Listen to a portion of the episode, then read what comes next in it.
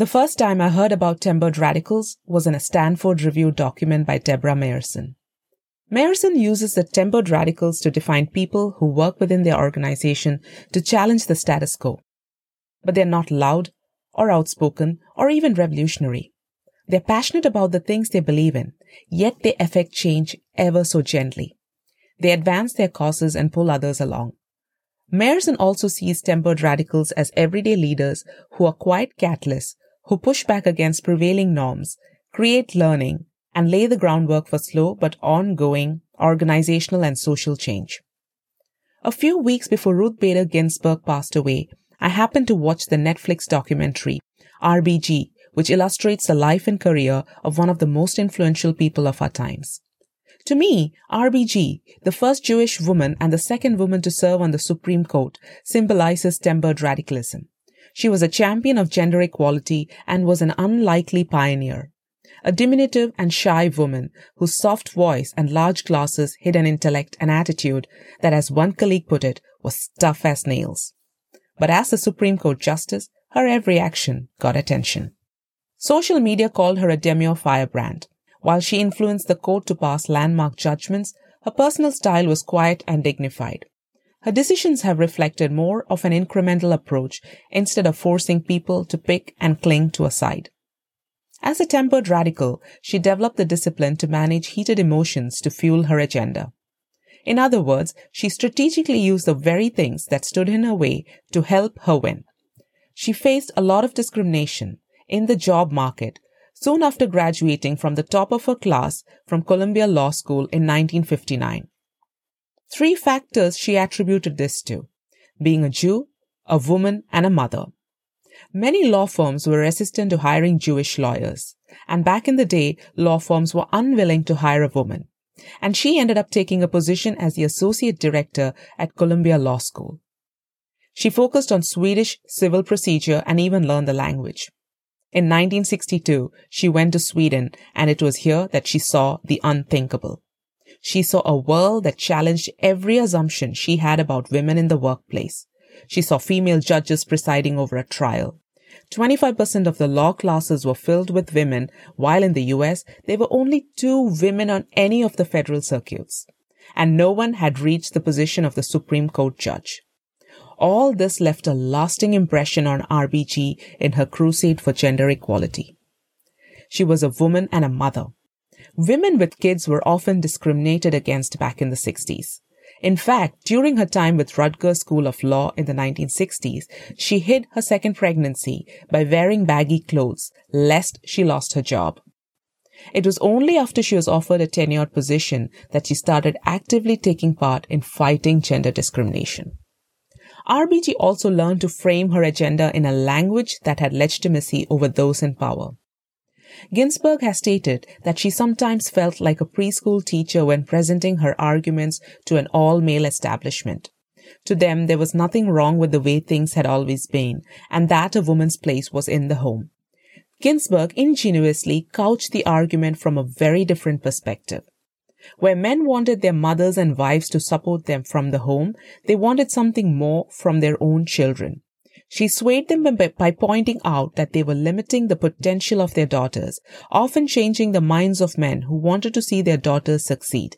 They began to see how women were limited and how much of a struggle it would be for their own daughters because so many men viewed women the same way. She built relationships with people inside and outside the court and had an unusually strong support network. RBG has proven that opinions and rulings do not dictate how people should treat each other. She had an unlikely friendship with the conservative Supreme Court Justice Antonin Scalia. Though they held opposing views, they found common ground in their shared love for the opera, formed an easy rapport, and bonded as true friends. RBG often quoted her mother-in-law when dispensing advice on building great relationships. In every good marriage, it helps sometimes to be a little deaf. When a thoughtless or unkind word is spoken, best tune out. Reacting in anger or annoyance will not advance one's ability to persuade. When drafting your own personal dissent, act. Don't react. Be it verbally or via email, think carefully about the words you want to use and do your best to leave emotion out of it. Speaking of marriage, RBG's strongest supporter was her husband, Marty Ginsburg. He supported his wife both at home and in their professional lives. He helped to impress upon their children how men should handle the chores and child rearing. Theirs was a fairly unusual marriage in that they were equal partners and all chores were divided equitably. Marty cooked and Ruth cleaned up. Ruth became the major caretaker of their home and children when Marty was intent on becoming a partner at a New York law firm for five years. Marty helped to lobby for her as she moved up the court systems, finally reaching the Supreme Court. He packed his bags and moved from New York to Washington, D.C. for her career. Many tempered radicals make a difference through little acts of self-expression. Their dress, language, or leadership style. RBG was no different. The New York Times once called RBG's lace collars a gauntlet. It was a signature statement and a symbol with all sorts of meaning woven into each choice. She took the traditional black robe made for men and added to it a collar to make it more feminine. What on the surface appears innocent was actually very radical. Women in the workforce in the early 90s were still dressing in men's suits to be taken seriously. Wearing anything that was too girly would undermine how they were received. RBG decided to wear lace, a very girly thing to do. Her message to the world, why could a woman not be girly and taken seriously too? RBG scholars signaled her positions before she even opened her mouth, and they represented her unique role as the second woman on the country's highest court. Shining like a beacon amid the dark sea of denaturing judicial robes, Justice Ginsburg's collars were unmistakable in photographs and from the court floor. An image can speak thousand words, and RBG didn't miss an opportunity.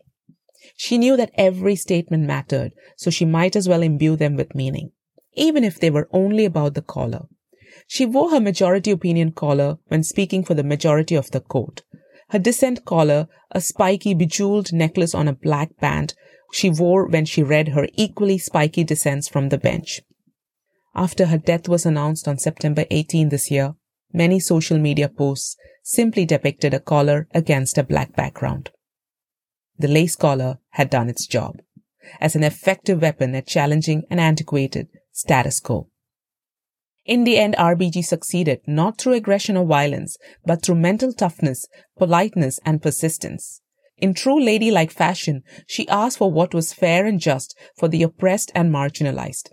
During her career, she represented not only women who broke glass ceilings, but also men who were caregivers, each limited by the law as it stood. She made her adversaries her friends and won their respect through the sheer hard work she put into crafting her strongly worded dissenting opinions. Her life is proof that if you truly believe in change and in yourself, you can achieve it, even in the nation's most powerful court. Like she said, change comes from a groundswell of ordinary people, both men and women.